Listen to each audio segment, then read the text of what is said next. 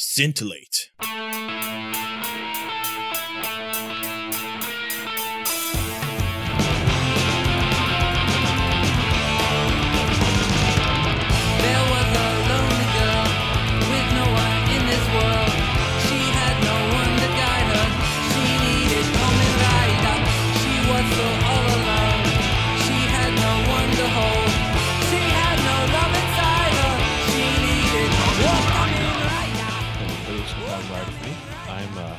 Street Fighter Kip, and with me is uh, Mortal Kombat Steph. Hey, Steph, what's up? Hi, Hiya. How's it going? Uh, good. How's it going for you?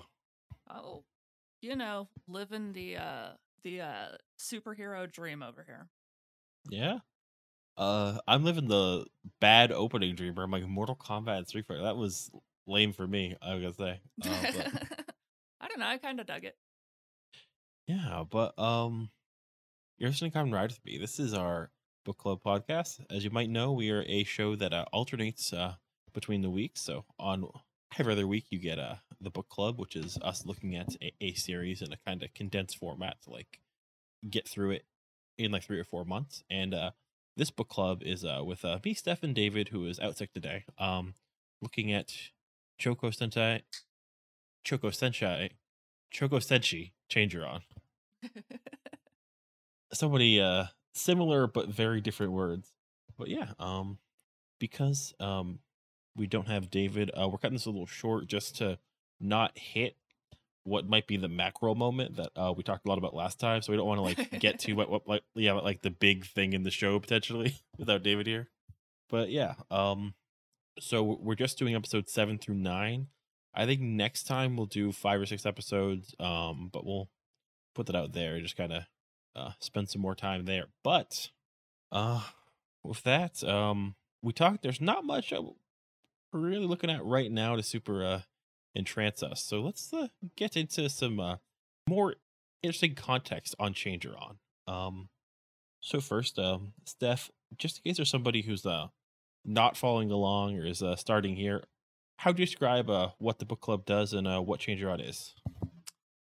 Uh, I would say that we're a group of modern day philosophers, if anything. You don't even know. we just sit here with our hipster mustaches and our hipster coffee, and we give you what you need to know about the wild and wacky world of Changeron. And I, you cannot in any way understand how deeply I mean wild and wacky world of Changeron. Because this show is one episode to the next, a continuous just circus, and I I'm here for it.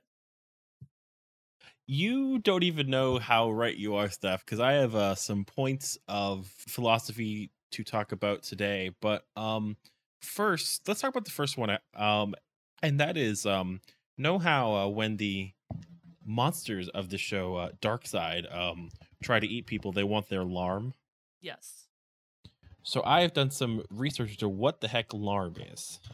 And the answer is a little more complicated because they mean life energy, but I tried to like look at the loot like what the word was, and the answer was there's kind of no larm word, but there is alarm like a lot of entomology with the word larm. Okay. So when you just search alarm, you get like a lot of alarm and that kind of stuff. Um, but so you do, however, get to um words like larma, which um mean things in like um Romanian tears. And now tears comes up a lot when you look at larm, larm with an umlaut, Mm-hmm. larme, larmo, larma. I was like, okay, tears makes sense, like life energy, tears, like emotion Right. but then you also see like a lot of um examples where like in like german or like hungarian it's like oh larm larme larma means something like the noise humans make or like the mixed up buzz of like human sound so that was my little uh dive into what this word meant and i guess it's like a mixture of like the sound of humans like what humans are their noise and like their tears and like her emotions which is like what it was implied the whole time, I guess, but still it was like cool to like look in and see like, oh, here's where they got this word, I guess. Oh yeah, for sure. And I was actually pretty curious about that myself, so I'm glad I I was really thinking like I must have missed that like in the uh last set of episodes that we watched. So I'm glad that you looked that up so I don't have to uh, feel silly for asking. Yeah, it's kind of a rabbit hole, but a lot of different languages have like some form of larm, larman, larma, whatever. Um, so it's just like it's noise. Sometimes it's noise. Sometimes it's people. So it's kind of like a it fits as far as just like a word to pull. But there's a lot of uh weird pulling of other academic stuff in this show. Um, so it, it fits like they choose a weird word like that. Oh yeah, for sure. because honestly uh part of my thesis on this show is that this is like a young work like a young team who's trying to like bring in a lot of stuff to it you know yeah, kind of like someone gave like a um maybe like a 15 year old a bit of a budget and just told him to go wild. I need to see how old is the screenwriter in a way um so he's 62 so 26 years old he'd be 36 so not that young actually but still um there's just something about like picking words and stuff like this that is very funny to me but um there's a another point to that like as we get in but first i want to like talk about some of the episodes though um in first episode seven in idol me we've dealt with this before steph uh it was exactly what I expected it to be, honestly. uh so an idol gets got and her manager goes to to see akira to like get it solved because he's a, a, detective and the most uh, likely thing in the world happens which is that he sees Kemi and is like oh but like also unlike a lot of times it happens in fiction she's looking good she got those like shorts up and i'm like okay. But she gets drafted to be an idol. At this point were you ready steph it uh I uh,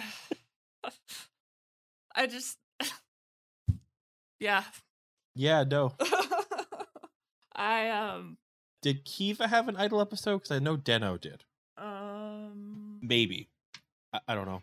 I uh, no, but didn't wasn't no the movie wasn't a musical. Did The movie for it? Kiva, there was an idol. Yeah, you're right. Aha. Okay, that's what I was thinking. Remember, like they were barely in the movie, but they were like a mother daughter. Like the mom was an idol that got, and then so was the daughter or something. Or like they played some violin together. Remember this? yes, yes, yes. And that's I I kind of had to take a shot in the dark if I was remembering that correctly or not because I was like, "Oh, wasn't Kiva one of the more serious ones?" And I was like, "Okay, no, I'm going to call bullshit on myself right there because even the most serious ones we've ever watched slip in at least one of those." Well, one one problem with not having David here is like not getting like some more thoughts on like what idol culture is, but I think that idol culture is very weird, but also I think it might be weird in the way that like somebody like in school did you ever do that thing where like you were told about the customs of a place like oh here's this like valley between Mexico and Canada where they like keep old medicine behind their mirrors. They're like, oh wow. And then like your teacher says something like, "Oh, that's America." Like, oh wow, we are weird. You ever do that? I feel like That's just me. I feel like I do it way more often than I should. Like, yeah, yeah.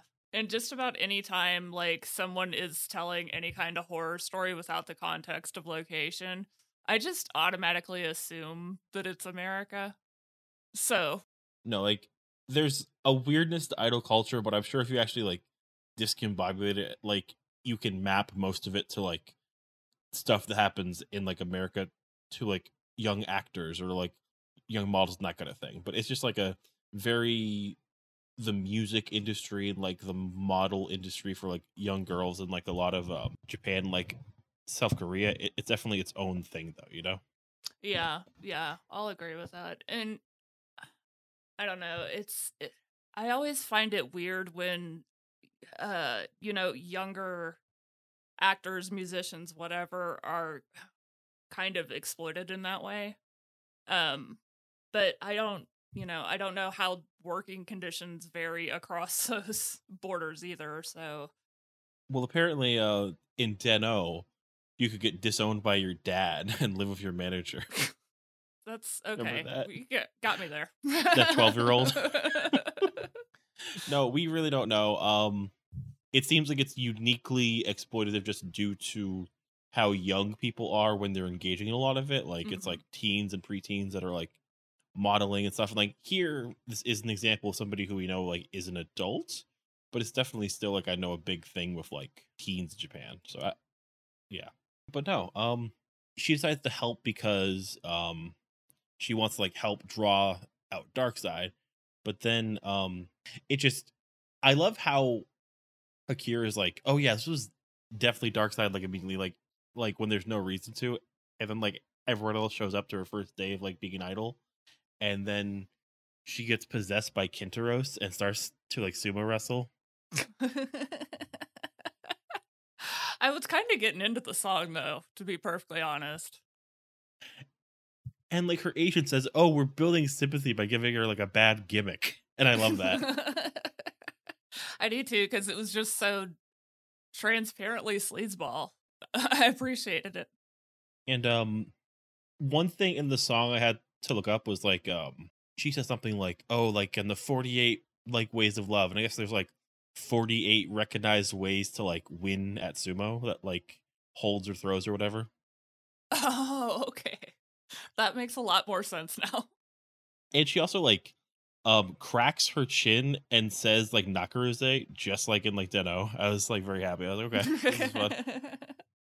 Then um she gets like a normal debut where she just like dressed like Mariah Carey or like something in like a like cool like camo like crop top thing and like dancing and like has a her first song being played uh gets Hayami involved and stuff. And um he's there's this plot line where Akira says why are you looking after her? Like are you into her? And he says no. I think of her like a little sister, and I was like, "Damn it!" Back to this again. we just had this. But he stops her manager from looking at her. Um, there's then this um great scene in the TV studio where the chief shows up Oh with his god. pipe and says, "This is a pretty weird plan, all right." And I was like, "I love this fucking dude."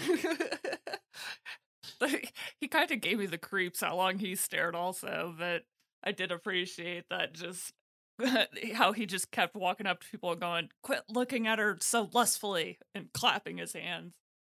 yeah, and like immediately she's in the idol mood though, like, "Oh, like please massage my shoulders, like please like give me coffee and stuff," and like um has to be told, "Hey, stop doing this." Right. and that drives a like wedge though between uh, her and Akira. Um, and then um, she like gets targeted by some stuff, but as she's like going into like the like studio one day, somebody's drawing dye on her car, which Akira finds and says, "Oh, it's the missing idol who just like had a boyfriend, so had to like leave the industry basically." Mm-hmm.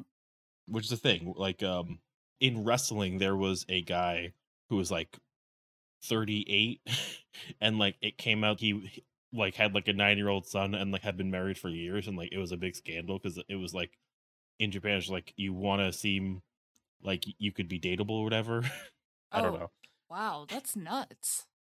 yeah so that's like what happens sometimes like oh pretend you're completely available which is weird to me Ick. which is another one of those things that we say ick, but also present in like our culture. Like I know that like recently there was some stuff of um content warning. I don't want to get into the actual content of it, but there was a streamer who was talking about domestic abuse, and like part of it was revealing that she was married, and some Mhm. of her fans were mad at her for that. So it is like a present thing here too.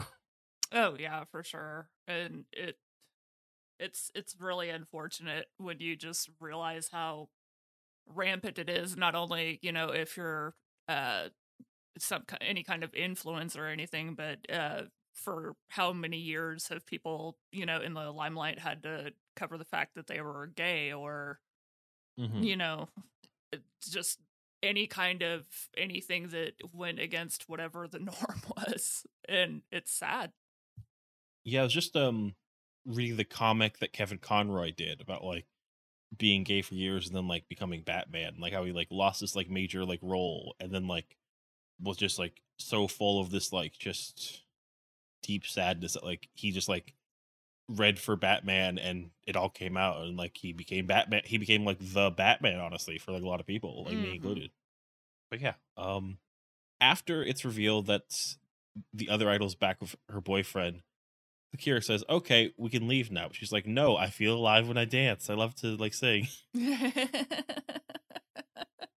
And then we like see him in the office and it's messy and like they keep fighting and then um he says something like I'm a lone wolf and I like to be in solitude. I'll pay you back. in installments. Just great. Ugh. And then it shows him just immediately on his phone trying to call every woman, obviously, that's in his phone book. And this dude, uh wild ability to open. Just, "Hey, what's up?" It's like if he had any connection to, to these people, he definitely like make it work. He's just like calling random people that like he got their number. Like it's we. I don't know if like any young people listening under a certain age were like around when it was like a thing to like get people's numbers, and that was it. Like it's like what are you gonna do with it? Like nowadays it, that seems so weird, but getting your number was such a big thing for like a while, you know.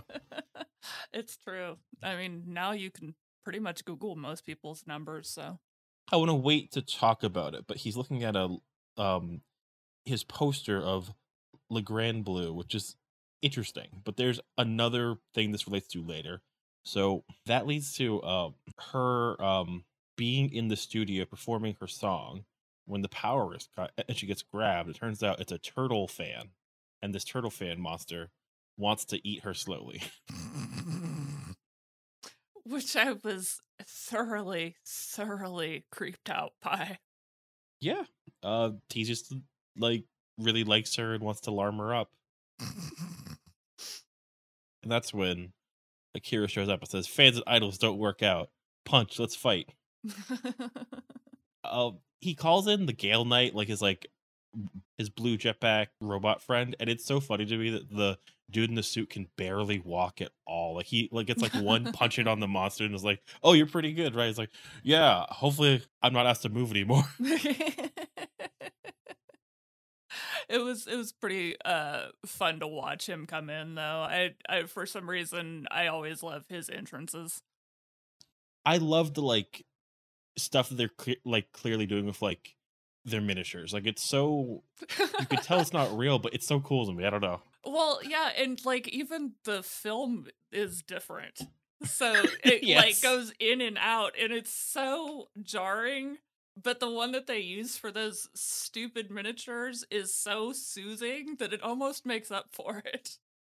I would love to see like a really like down to earth show like Law and Order or something, but like that's how they get their like gun out. It's like Christopher Lodi's just like handgun, and then like a miniature like shows from Volcano comes out comes to him. Oh, that and how about every time they have to like actually gun someone down, that's what it turns into. Yeah, that'd be great. Add a real detached quality to just everything. yeah, uh, because they are stone cold in this show. Like when he beats the monster, Akemi is just posing through the hole of the monster's chest. Like, I mean, that was a like a living being a second ago. That's a little much, guys. I don't know. yeah, he he doesn't just he just doesn't give a fuck about anything. No. Um and honestly, um I found the end of this episode I guess it was supposed to be like charming, but I found it like super fucked up. I'm not sure if like where you felt, but like they're on the bridge and like he's talking about like when she came from the countryside and he was starting out and they met and he was just like looking for lost cats and dogs and she was like met him, but he says, You're not lost nor a cat, and then leaves as she like takes his button out or whatever, because like it's like falling out of his shirt. But like then like the end of the episode, she comes back and she starts to like meow and stuff, and I was like, this is a codependent relationship. You could be an idol and still like hang out with a dude sometimes. it was. And another thing that um they kind of set up in this episode and we'll see it carry over is all of a sudden well, I, I don't know if it's that sudden. I just don't remember being as obvious in the former episodes of her and Ari kind of having like this rivalry almost. it's been there like a few times, but she's definitely like super mean to her, and they're mean back. Just like, I guess like when they're not shopping, that woman be catty, you know? I mean, I guess. I just I, I maybe it just felt more uh blatant in this episode. I don't know. No, yeah, it's probably a recurring thing that um each time it happens, we'll notice it more and more. yeah, because it does start to get more intense here pretty quick. I do appreciate though um how they just like had her come back like she's a pinup model wearing like white heels while she's vacuuming. I was like, okay, true, good for you. I was like a bit impractical, but eh, whatever. Maybe she's just trying to get her steps in, you know? Much like Gale Knight, please don't make me move at all. Just there's one punch I got in me, and that's all I can do. she's been sparring with him on the side. yeah. Uh, and then of course your favorite episode, episode eight. Daughter, pick a man. oh good god. I I could not stop rolling my eyes during this episode. Did you write down your thoughts on that like first like scene of that like one woman like in the apartment or no? Oh, oh. Yeah. Can you describe this scene? Sorry, I had to get past my initial rage first, but yeah, I thought that that uh, was the most bizarre type of monster I've ever seen. Um and you know, I thought that the way that they drew out her emotions was a little cheesy and uh heavy-handed, but Yeah. uh yeah that flower thing and then it just kind of appearing down in the guy's hands i was like okay eh, that for some reason just thoroughly creeps me the fuck out The jankiness is the like pretty creepy, I think. yeah the jankiness and just how unexpected that entire thing was This episode starts. There's a shot of a bunch of like what look like beachside like apartments or like buildings, and there's a woman who's on the phone with a lover, and she's in this like metal like ring chair, and she has this like big crumpled paper looking lamp, and she has this like um poster from like the French film like Betty Blue. It's just like like this like massive face with like hair everywhere, like looking back at her as she's crying, and then like a plant starts to vibrate from her window and break in and steal her soul and, and, like drink her tears. Ugh, yeah yeah And this old man is so happy that he like drinks her soul as her like reflection shows in the flowers. Like, ah, this is so good. that that reflection with her in it was just such a 90s soap opera thing that I I had a moment of genuine just appreciation for the team behind this because that just made my heart happy remembering seeing all that cheesy shit and soap operas every time I was sick, you know, staying at home. Yeah, so I knew I recognized the poster in the office for the detectives, and then when I saw this poster, I was like, okay, I recognize this poster too. Mm-hmm. So the poster in the office is for Le Grand Bleu, and the poster in uh the um apartment for the lady was uh Betty Blue. So these are both like French 80s cinéma du look films. And so this is like um Luc Besson, like Leos Carax. So like this was like a wave of films like based upon like not like neo noir, but like a like own separate thing of like a very like um style over substance, but like very meaningful, like attempting to be like movies. Hmm. Okay.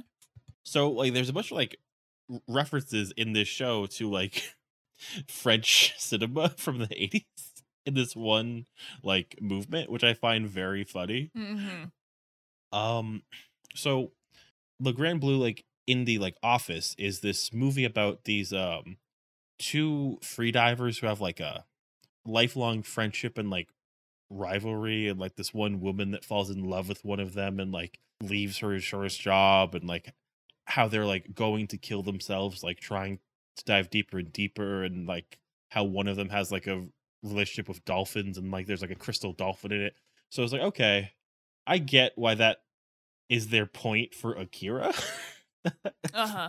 that's a weird comparison to make, but I kind of get it. Like, he's somebody who's like deeply focused on like this idea. I think Mm-hmm. he wants to be that kind of person. Yeah. Um, and also like um, that's also like the number one French movie of all time. Like one of the number one French movies of all time. Like kind of like the best comparison I can like give for that would be like Titanic kind of thing, which is like a big cultural moment. Like it's not big. Um, it wasn't big here because it's a like French film and people Mhm. like don't like metaphor or thinking, but or subtitles for the most part. yeah. So um in the chat I put the two posters. And at this point, um I'm wondering if there's like gonna be way more of this because it's very funny to me right now. It's like uh for the lady that gets killed at the start of this episode, the movie that she has is uh, Betty Blue, which is like this like psychological like erotic drama about like this author who like falls in love with this like 19 year old and like they like go live in like his mom's house after she dies and sell pianos like she types his like destroyed book from memory and then like it's like all this kind of weird stuff happens. Oh, that's that sounds like a lot. I think I might have to be in a very specific mood to watch that. true. You made me laugh though at the idea of like oh so change your had no movie. Let's watch this french 1986 thriller. But yeah like, like these are very art house stuff. Uh it's been years since i've watched uh, a lot of this stuff. Uh the most like famous movies of this like wave would probably be nikita and leon the professional. Oh, okay, okay. yeah but they're both very late. Mhm. um so a big thing about this is that um they would like have a bunch of like classical music and like art motifs juxtaposed to like super pop culture stuff. So like a weird like let's talk about batman but also like this art style. So i'm wondering if maybe like what this creative team is trying to do is do like toku day look where they contrast all the weird tropes and stuff of like tokusatsu with art house films. You know that actually makes a lot of sense. right? It, I mean, honestly, yeah, it it does almost feel like they're trying to up the ante a little bit each episode, and kind of like pushing the boundaries of ridiculousness a Mhm. little bit more, a little bit more. So uh, that's why, uh, like, after we watched the first five, I said, "Hey, we're we're definitely or first six, we're definitely gonna have to watch more of this because I I kind of want to see where this train from hell is headed." I definitely want to like as we go forward, like not have that just be like a tangent on like some like motifs, but like talk about hey, where are they bringing in like art stuff and what does it mean? Is it just like to get a vibe for style, or is it like related to the plot? Like, I it's hard to map Akira to a character from Le Grand Bleu, having last watched it years ago in a class. Mm-hmm. but um I can kind of like map the like little vignette with that person on the phone with their lover to like what happens to Betty Blue a little bit. But it's also just like a weird thing to do. But it is a very failed 90s show thing to do. Oh yeah, it's like the show to sell Sega products where we talk about French cinema for six year olds. Yeah, yeah. I I, I kind of wonder too, though, like when you know you do figure out stuff like that, because you know obviously the uh, intended audience would never have caught something like that. Mhm. So I kind of wonder if knowing that, uh, like a director or you know set designer or something who maybe feels like they're a little bit above working on a children's show might be kind of trying to entertain themselves just assuming no one would ever catch it the problem is the like head writer um in a way um continues to this day frequently do the same shit. So Eddie's super popular. Oh, it's like his signature then. Like the Super Sentai show that Dave is watching every week is weird. Not this weird, but and uh, and like that's like the like super aimed as young as they can show is like much brighter, but it's just very weird to be like, okay, just I guess this is the French cinema '90s show. so, does he always do it with like genres of French cinema or does he just switch it up? Honestly, um, I can't think of French cinema stuff, but like I'm sure it like shows up other stuff. He's done so much stuff. Um, he like wasn't a lead on Kiva or Den-O, but he did some episodes. Um, Mhm. so maybe like looking with that lens, like we'd see more in the shows if he was like prominent. But yeah, it's just like a weird thing to think. Oh, because there's also uh, next time it was supposed to be this time, but next time we are also going to have a little French philosophy corner. I don't want to get into it, but there's somebody who knows what I'm talking about and is like, yes, next time is a stranger episode. That's all I'll say. But um I hope that was a relevant tangent there because I wanted to say there's all this like posters from like French cinema. What's going on? Could be the thing, but yeah. Um, where were we? Uh, I'm sure said person is just going to listen to this and start uh coming up with responses to your questions. yeah, like oh, and here's this way in this show 2004. They had a lot of um old like Italian like horror motifs. Like, oh, okay, cool, thanks. But no, um, Thank you, friend. yeah, thank you. I hope somebody is enriched by knowing that this is doing for Tokusatsu what the posters for the movies in the show were doing for cinema in France. So I'm wondering if that's just like the thing, you know? But yeah, um, regardless, um, this old man gets accosted by the police, but it's Aries' dad. And Aries' dad is here because he says, You gotta find a man. Which I I had to pause the show, get on Google, and look up when the show was made. So I saw was 1996, right? Yes. Yeah. Went back to the show and just absolutely seethed because I was like, there is absolutely no way. No, no, no. I gotta be honest with you. Um, remember, uh, Kamen Rider Den-O and the, the Sentai show Geki Ranger that airs with it. That has an episode about this too, in 2007. oh, yeah. yeah. Yeah, so I think, um, you know what? Cultures are different. Yeah. Um, and I was about to say, I think the family dynamic is uh, very different from how it is here. I've heard that several times. yeah, and like there's a different place where feminism is and like gender equality in Japan. hmm and like a lot of other issues too. Like I know that like there's like a slightly more relevance for like they've just like have some kind of legality to like gay partnership and like marriage in Japan like very recently. So hmm you know things are different. Um, but it's also like wild to see in 1996. Yeah, yeah, and it, once again, I I know that I tend to always kind of comment on stuff like that anyway, but You should. this one was just so uh, hard because she's always been such a you know really tough in your face character and on the one hand you see kind of where she gets it from because he has a really aggressive personality but on the other hand to see someone talk to her like that and know she's in a position where she can't respond the way she usually would was just ugh that always makes my stomach hurt a little bit And I've mentioned how like at some point I like heard this saying that's apparently like popular in Japan called like, oh, like women are like Christmas cake. No one wants them after 25th or whatever. It's like it's like a wild like sentiment to have. Like, Um, yeah, I know, and I'm not laughing because I feel like that's okay by any means. It's just because it's such a surprising way to phrase something. I mean, it's probably like a colloquial. It's not an official thing. It's not like an academic thing, but it's definitely yeah. oh, you didn't see it quoted in your uh latest philosophy? academic research? No, I think it's just like what people say because people are cruel as hell. True that. Hey, we should note that um the actress that plays Eri would, would have been 23 at this point, so the character's probably about that. Um, That's incredible. And he's talking like she's gonna be an old maid.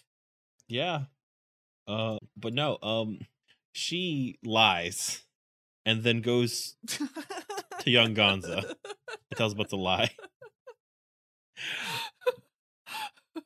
the way that this ends up panning out is so freaking hilarious to me.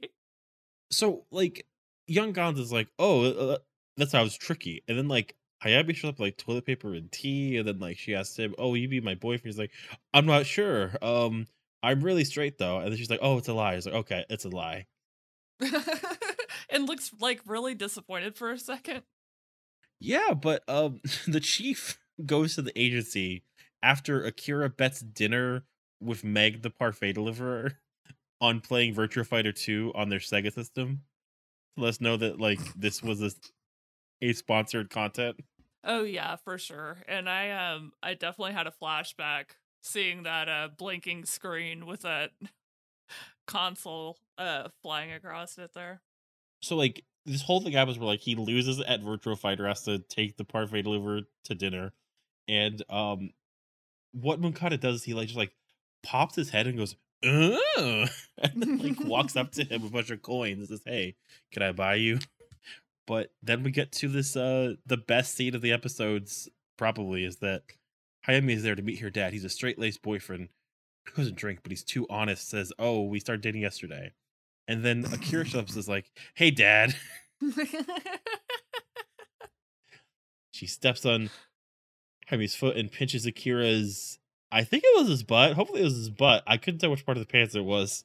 it was a weird move, is what it was. And like her dad gets up to leave, and then like Akira tries to make it better by saying he's Hayami's brother, and then the dad and Hayami are confused, and then she says, "Oh, I'm dating Akira," after her dad says Hayami is nothing special, but then pretends that Hayami is a stranger. And then Akira says, "No, he's my brother." you keep saying I'm not your brother. And then when Kata shows up, was like, "Oh, I'm dating your daughter too," and then her dad's so bad.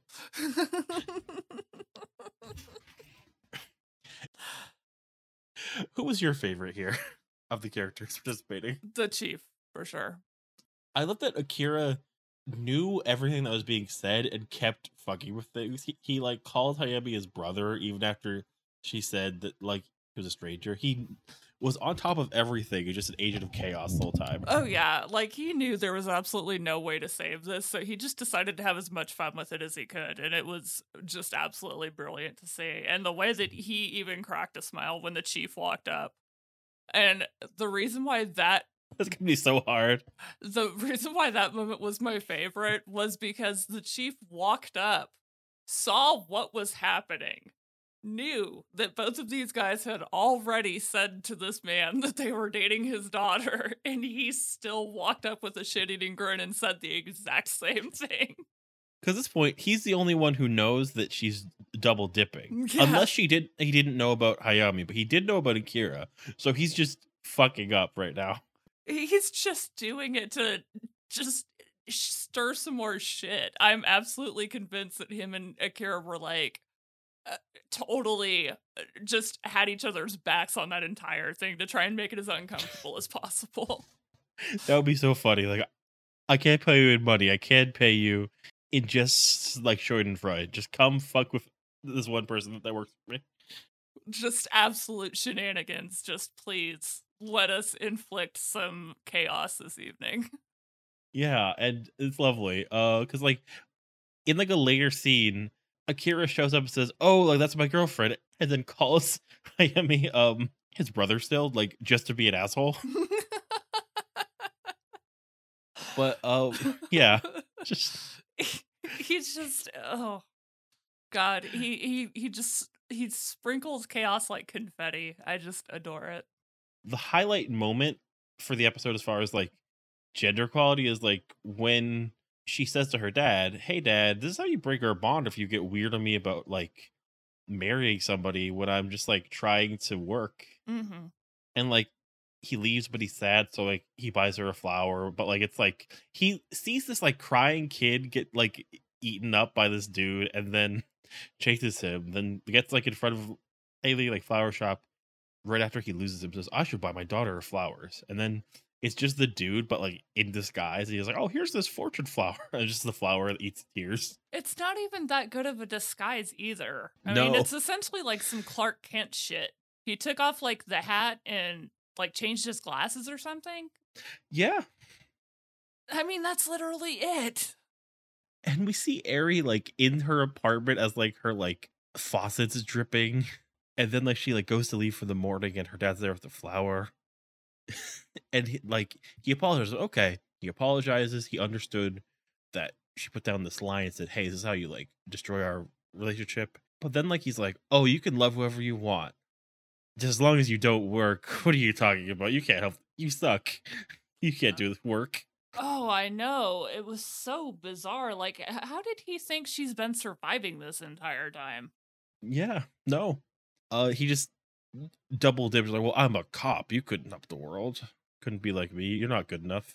And then like the flower attacks him because he's sad. And like she goes to struggle and he shoots the flower off of his gun, which is cool. It kind of. It kind of seemed unwarranted. Like, I get that these things are dangerous, but it, Mhm. I was like, who shoots a plant? But It I was mean, like sucking his soul out. Yeah, I guess. Only have so much alarm, I guess. It was alarming. True that. Uh but then like he gets taken off by the monster and then she like calls for help and maybe like puts like a pen on him or something but um his wallet got dropped and she was like oh my god my dad used to love to take photos i'm so sorry that's what she says i shouldn't have yelled at my dad for like not respecting me as a person he took photos of me I know. It was so bizarre. Like, okay, you can accept that he is a good dad with maybe some toxic and outdated ideas about what, you know, how much influence he has in his grown daughter's life.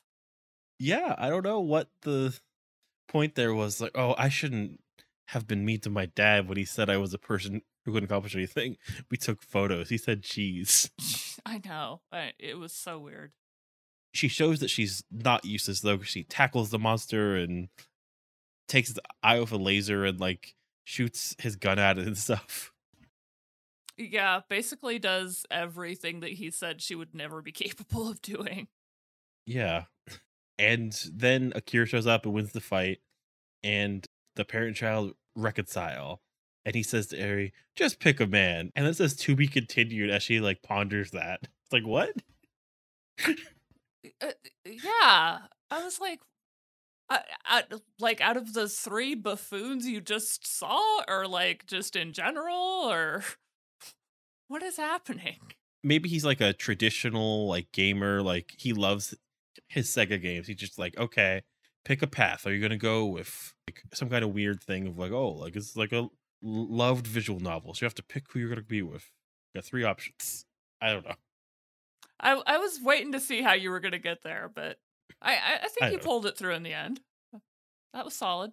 i'll leave that up for the kids to decide hopefully no kids are listening because this is not appropriate um but I cuss way too fucking much for kids to listen to this. Honestly, like I would, I would kill RPG ratings so quick. we are explicit but we do often say if there's any kids listening we'll kick your ass name a place Just go ahead and exit to the left. yeah 3 p.m after school i'll still be at work but still i'll kick your ass and then I'll go steal your cookies. uh episode 9 speaking of beating up kids Hayami? scintillate hayami is training and he's and he's training by swimming and lifting weights and playing squash and um then he sees that akira is like poolside with some honeys and he turns into Changerion to like be like haha and then like I love that. That's such a good move. I love that not only does he do that, but then he strikes the most cheesy, cheesy, like 80s romance novel cover, book cover poses. And of course, the girls are all swooning all over him every time he moves. It was just so fucking funny to watch. Can you imagine? I mean, that probably has a pretty high success rate because you could just transform like, like right in front of people. But it's very funny to be like, "Oh yeah, I'm just gonna transform right now." Can you imagine? Like, just because we all know a big issue for like all of the characters in the show is they never have any money. hmm Can you imagine if he really did just make that his trick? Like every time he walked into a bar, The to be like, trick. exactly. He'd just be like, if you let me drink on the house tonight, I can show you the coolest fucking trick you've ever seen in your life.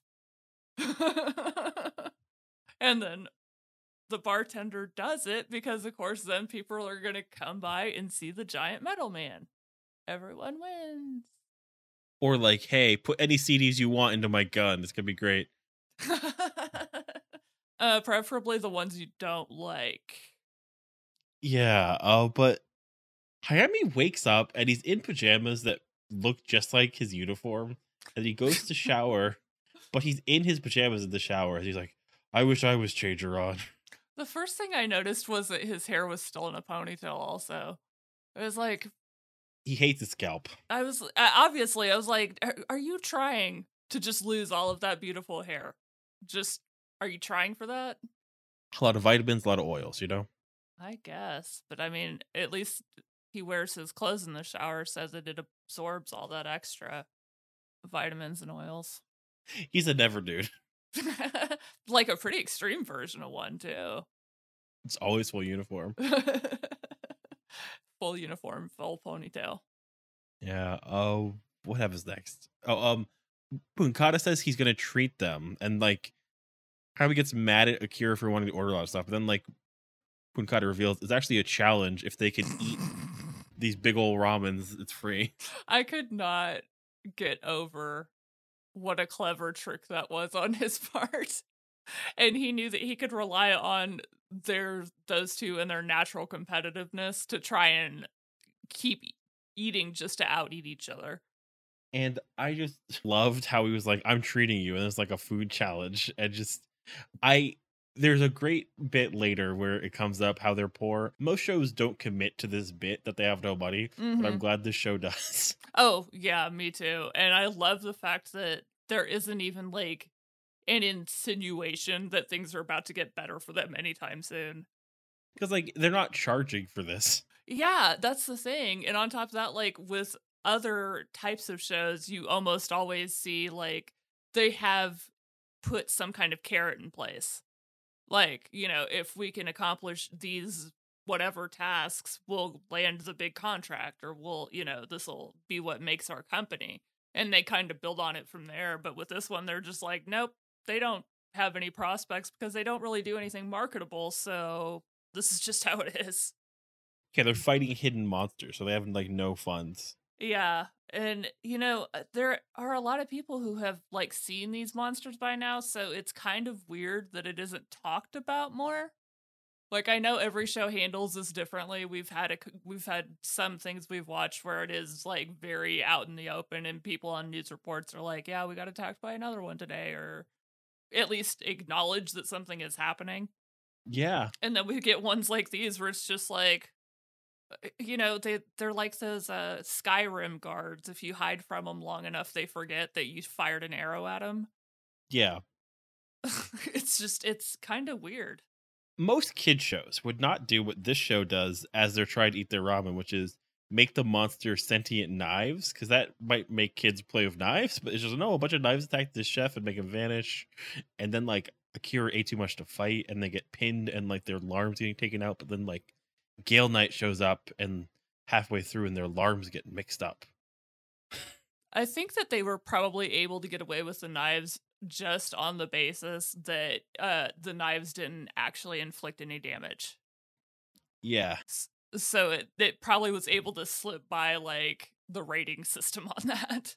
True. Um Still fucking terrifying though. yeah. And like this monster also because once again Gale Knight can't move, he has one punch and then the monster just like takes his arm off. He's like, Oh, you clearly can't move, sir.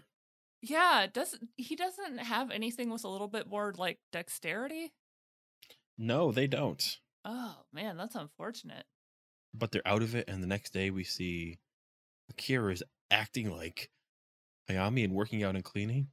Um, Hayami is acting like Akira and eating parfaits, has his hair down, ass out airy, and um, just like Akira finds the bankers who are like, "Oh, we're gonna have our heads cut off." It's like, "I'll do manual labor." Yeah, I was uh, when it showed him exercising and everything.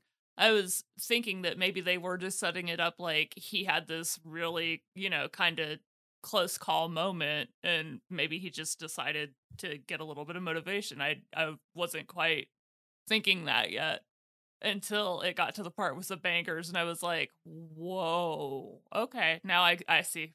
I get it." I thought this was gonna be a flat body swap, but instead it's like a mood swap. So it's like even like maybe the lore of the alarm was like, oh, like that wouldn't happen. A body swap, that's ridiculous, guys. Come on. They would just slowly have flashes of different personalities. Come on, this is much more realistic. Well, it's kind of like uh, a, you know, playing Cyberpunk, the video game. Like one minute you're your character, the next minute you're, you know, Johnny Silverhand. So, yeah, Yeah. I I kind of like that because you don't see this done in TV shows this way, and I thought it was really interesting. Um, so Eri and Hayami get attacked by the shears, and there's a moment where like the shears go to like cut her clothes, but it just kind of like cuts her shoulder. But like, okay, I assumed you were going for what you always go for, it, but you weren't. Yeah, yeah, I, I, it feels like they wanted to, but once again, maybe they were like trying to skirt around some kind of rating system. Guys, turns out that the like children watching the show don't want her conveniently censored nakedness. but their parents really, really do. So maybe next time we let it slip a little bit more. a little bit more. Um, but so Akira can't transform. So Mikado sh- shows up and is like, I'm young Gonza, and you are now Chadron. And Hemi transforms, fights, he's so happy. But the monster pleads for forgiveness, so he lets him go. yeah. That was just, it was such an insane, but uh, somehow also ridiculously predictable thing to watch. And then for it to just take no time for the monster to be right back out to some bullshit. Because, like, they're fighting over, like, whether dark side or people as they find out, like, their alarms are switched. Like, there's this moment where, um, Hayami's in this, like, bright pink speedo with a bunch of babes. He's about to transform.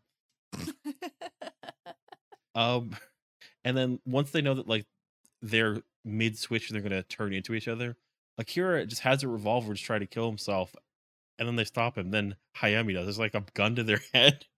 it was so wild. And the girl's like, "Oh wow, you guys really are gonna shoot like yourself in the head for becoming yourself? I don't know what's going on." it's insane. And like immediately, like they see a woman being attacked in the same restaurant, like they're waiters, I think. And then once again, Hayami lets the guy away. But first, he like kneels in Tabasco and cries in the kitchen that like this lady got killed. Yeah, yeah.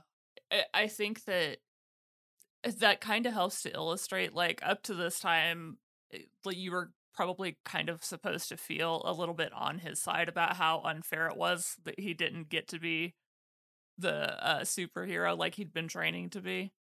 Um, and then you start to really see why that would have been a terrible fucking idea. Yeah, because Akira is at least like aware of people a little bit more. yeah and he's a lot more street smart i think that Mhm. that has a, a pretty big impact on his decision making whereas um hiromi always he seems like he's always kind of been sheltered he's naive in a lot of ways so Yeah, and like I love that in the next fight, like even after like he vows, he immediately like lets the monster fool him again and gets like thrown into water and like beat up. He's like defeated. yeah yeah and it it, it was painful to watch but you kind of understand that uh he probably needed that big of a wake up call And then he says goodbye, my on. And then they show this like cool base toy building. I'm like, where did the money for that come from? And immediately Moncada's like, I mortgaged my house to finish this. I was dying. They spent forever being like, yeah, we can't afford batteries for all these robots. And then like they show this new base because like the robots need a place to come from. Not like they've been coming from nowhere this whole time. We haven't even noticed. But he's like, yeah, the Crystal Station. I mortgaged my house to finish this. That's incredible. I, I just I love that. well, I keep saying just the uh how much it pushes it each episode, but just how it it's still pretty clever in a lot of ways too. And every once in a while they get a really, really great moment like that and that just makes you wonder like are they playing the joke on us at this point? That might have been my funniest thing since the dog getting kicked. Just like they show this like base. When, when, did you have a base? You have a basement, and then he's like, "I mortgaged my house to build this." It was, just, uh, oh my god. But uh then Gale Knight comes from the base, reverses them back to normal, and Akira wins the fight by not falling for it. And also, recently in the ocean, Hayami is completely dry. Like ten seconds later, when the fight's over. It's that's her superpower or or his power. But then another banger to end this episode is they're eating lunch together, and Akira goes, "Hayami, do you like carrots?" He's like, "Yeah," and gives us some like star shaped like carrots. Like, okay, oh, this is like this feels like a like scene from fandom, like a fanfic.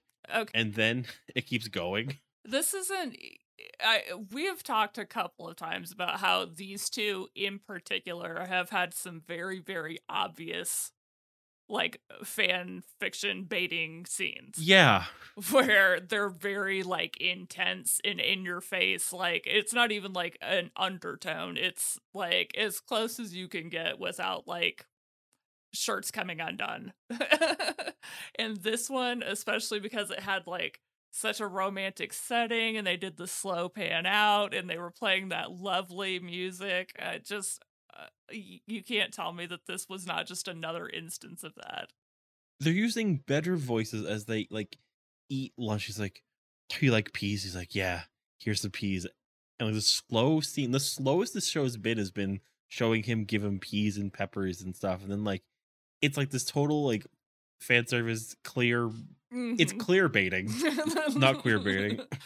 And the way that they keep like looking up at each other and smiling when the other one has their eyes down. I'm like, oh, come the fuck on.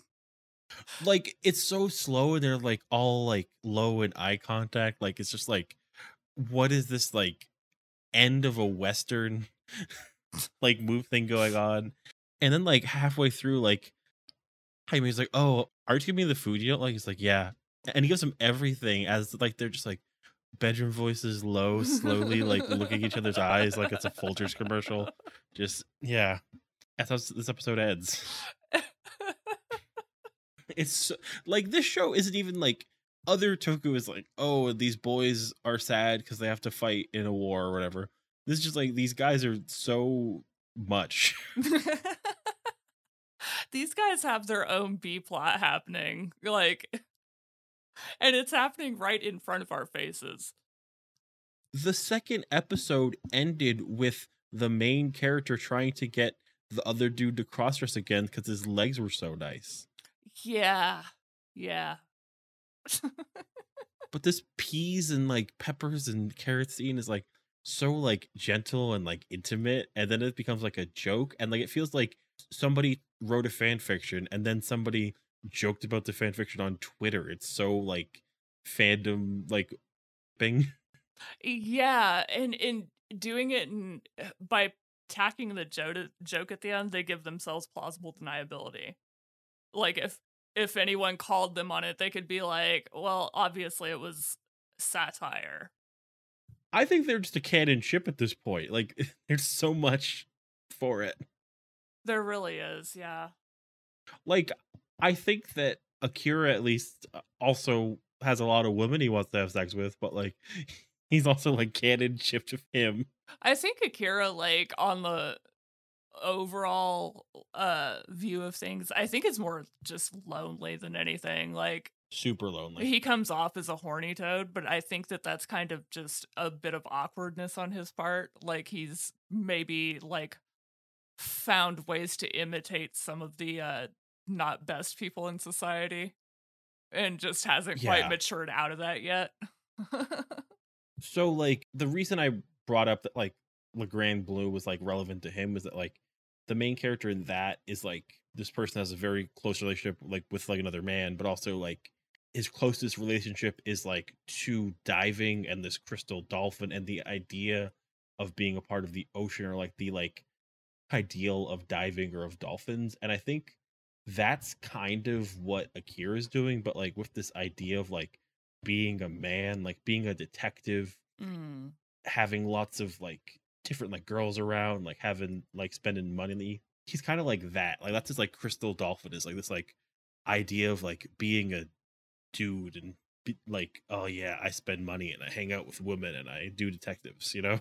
That would make sense too, because that I mean that job obviously already has a lot of like machismo attached to it. Mm-hmm. but he also has an idea of it based on his father's experience doing the same Yeah. thing. So not only did that shape his idea of like manhood, but also he probably thinks that society still operates that way.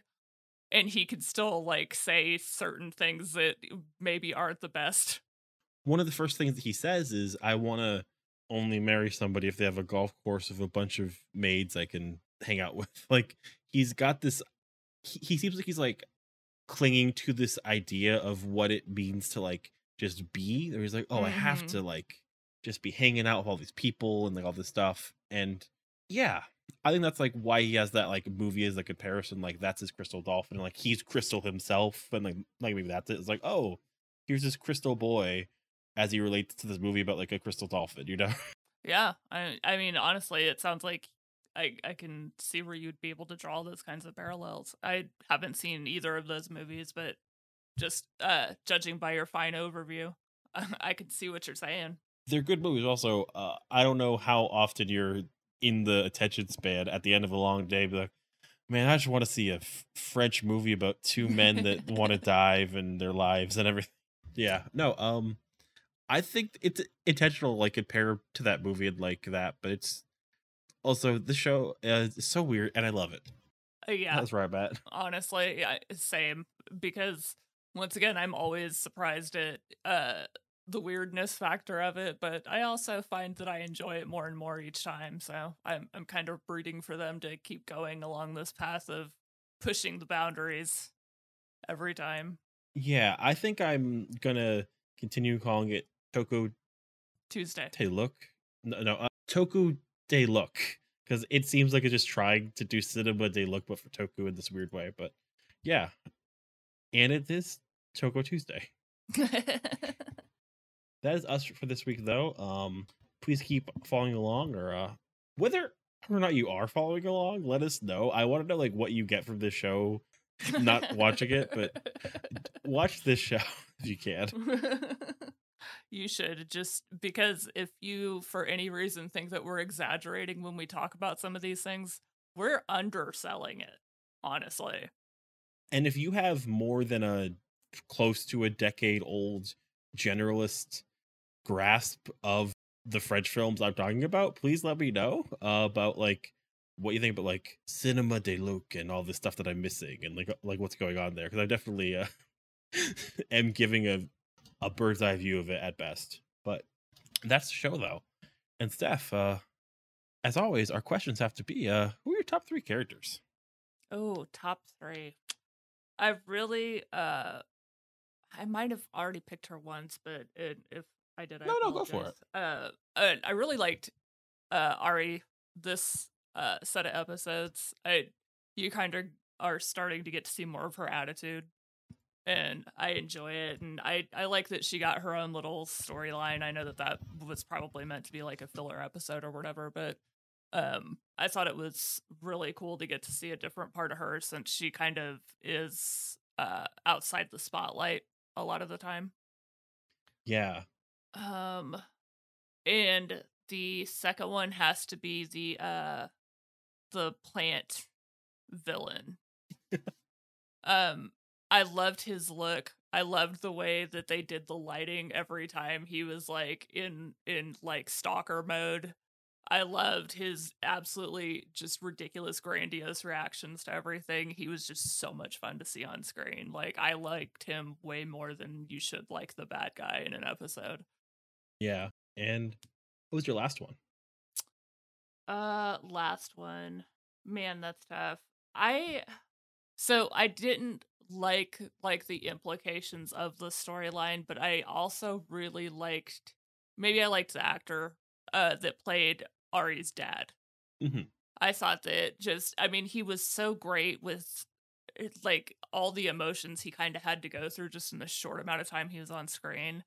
You know, he he really just stepped into that part and kind of took over the scene every time he was in one and he was really good at playing the straight man against all this insanity around him especially in like those restaurant scenes so i i thought that it was really cool how well he sold that you know even knowing it was probably a small part for him Yeah. Um hmm, good one.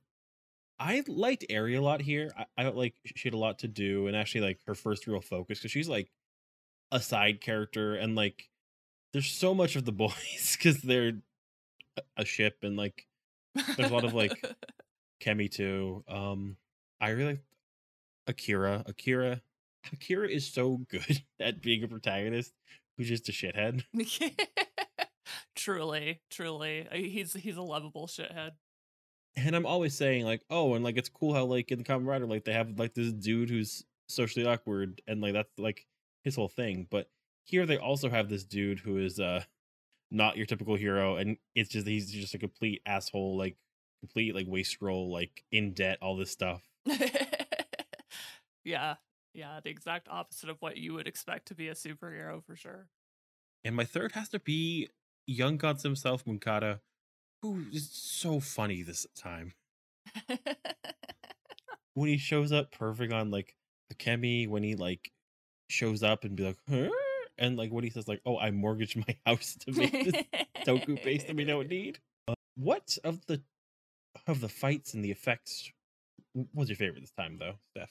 um i actually have one of each if you don't mind Totally. Okay favorite fight was with uh the monster and Ari and her dad. I thought that the way that they kind of like partnered up and Yeah. seemed to like understand how each other moved almost instinctively was really cool to see. And my favorite effect was i mentioned before those um those soul eating flowers. I I- it, like I said, it creeped me the fuck out, but it- in all the best ways. It was such a weird, like, uh, strangely disconcerting effect that it it definitely stuck with me. So So many times in the Toku stuff, they just like show a new toy, and I just love how they had to like I mortgaged my house for this new toy. it's great. I love that. I I'll never get over that. Um, yeah, yeah. Once again, staying true to the uh being impoverished bit, and I'm here for it. also like um there were a couple good like scenes where the monsters got messed up like there's a hole in that like one turtle monster there's like the like one monster that like makes them swap like they cut his arm off it's like a good bit to have some uh suits that will uh be in pieces there um Mhm. and last question what was the best outfit this time Uh, I I'm gonna have to go with the sumo suit, one hundred percent. she had some good looks though. Like, no offense, like other shows, like for example, in like Garo, a lot of the ladies there were either like sticks and bones, a- or Mhm. like weird goth priestesses, Yeah, or um, like giant ladies. I've seen a lot of a lot of these shows do this thing where they're trying to portray someone glamorous, but they'll put them in like these really neutral colors and uh, have them in like these business suits. Yeah, And it's kind of like the opposite of what you'd be thinking of as being like uh I don't know, trying to go with the sex sells theme. So I feel like they kind of were closer to life in this episode by making her really stylish and with up to date Yeah. clothing. she was dressed like somebody you would like know and like oh she's just like wearing this hot outfit like cool she's not just like in this weird thing Yeah, yeah. And my thought seeing it was like eh, she actually is legitimately dressed like what I remember American pop stars dressing Yeah. like in the 90s. Like it was very true to form. So I was like, oh, thank God. Finally, something a little bit uh, closer to real life. and of course can't not talk about Hayami's speedo bright red and purple and whatever's going on Uh, you know, I respect how much heart it takes for you to show up on camera wearing something like that. I I mean just hats off because honestly, we we can't take much else off at this point.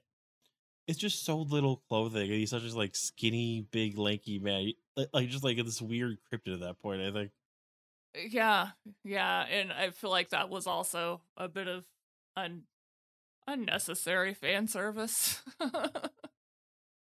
it's very important for the show's main relationship of the two boys i think I mean, I guess so, but his his arm candy wasn't even there to see it, so it, it kind of felt wasted. you know gotta make him jealous That's how he keeps feeding me the broccoli. Yeah and yeah steph uh when you're uh, not talking about tokusatsu though where can people find you You can find me at www.arcademilitia.com or on Instagram at nobody much. Um, and oh, maybe don't follow me if uh you were expecting a red wave because I've been posting a lot of really obnoxious memes about it. So maybe wait for a little while if if you're gonna do that. yeah if you're expecting a red wave uh, think about uh people in your life who uh aren't white dudes But yeah, um, you can find me on Twitter.com Forge. You can find the podcast at Common Minds on social media. Uh, maybe expanding out to not be on Twitter soon, depending. Um, we don't make enough to pay for our check marks, people. What was your favorite of the fake check marks that you saw? The one that uh tanked that company that was price gouging people for insulin.